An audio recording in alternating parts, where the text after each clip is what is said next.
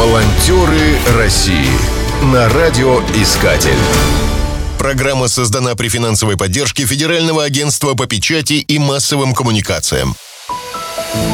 Если владельцы «Жигулей» машину ремонтировали своими руками, то к современному автомобилю не решатся подступиться даже профессиональные водители. Техника усложняется с каждым годом. Это касается телефонов, телевизоров и пылесосов. Труднее всего приходится пожилым людям. К счастью, на свете есть волонтеры. Во время пандемии в рамках акции «Мы вместе» адыгейские волонтеры помогали пожилым людям. Они покупали продукты, доставляли на дом вещи первой необходимости. Однажды за помощью обратилась пенсионерка из Майкопа. Просьба была необычной. Требовалось починить телевизор. У волонтеров не было опыта выполнения подобных заявок, тем не менее на просьбу откликнулся Алексей Лаврентьев, электрик по специальности. После выполнения заявки он поделился впечатлениями. Оказалось, бабушка просто провода перепутала, поэтому телевизор и не работал. Пока я исправлял ошибку в подключении, пенсионерка рассказала, что у нее еще экран не работает. Честно говоря, с сантехникой я раньше дела не имел. Но и остаться равнодушным к проблеме не мог. Пошел, посмотрел, поломка оказалась незначительной, все починил. Бабушка, конечно, счастлива была. А мне приятно было помощь пенсионерке оказать.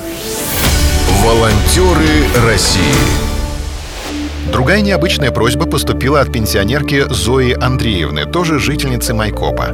Она позвонила на горячую линию и попросила купить лекарства, продукты и что-нибудь почитать. Волонтеры доставили заказ на дом, в том числе книги из личных библиотек.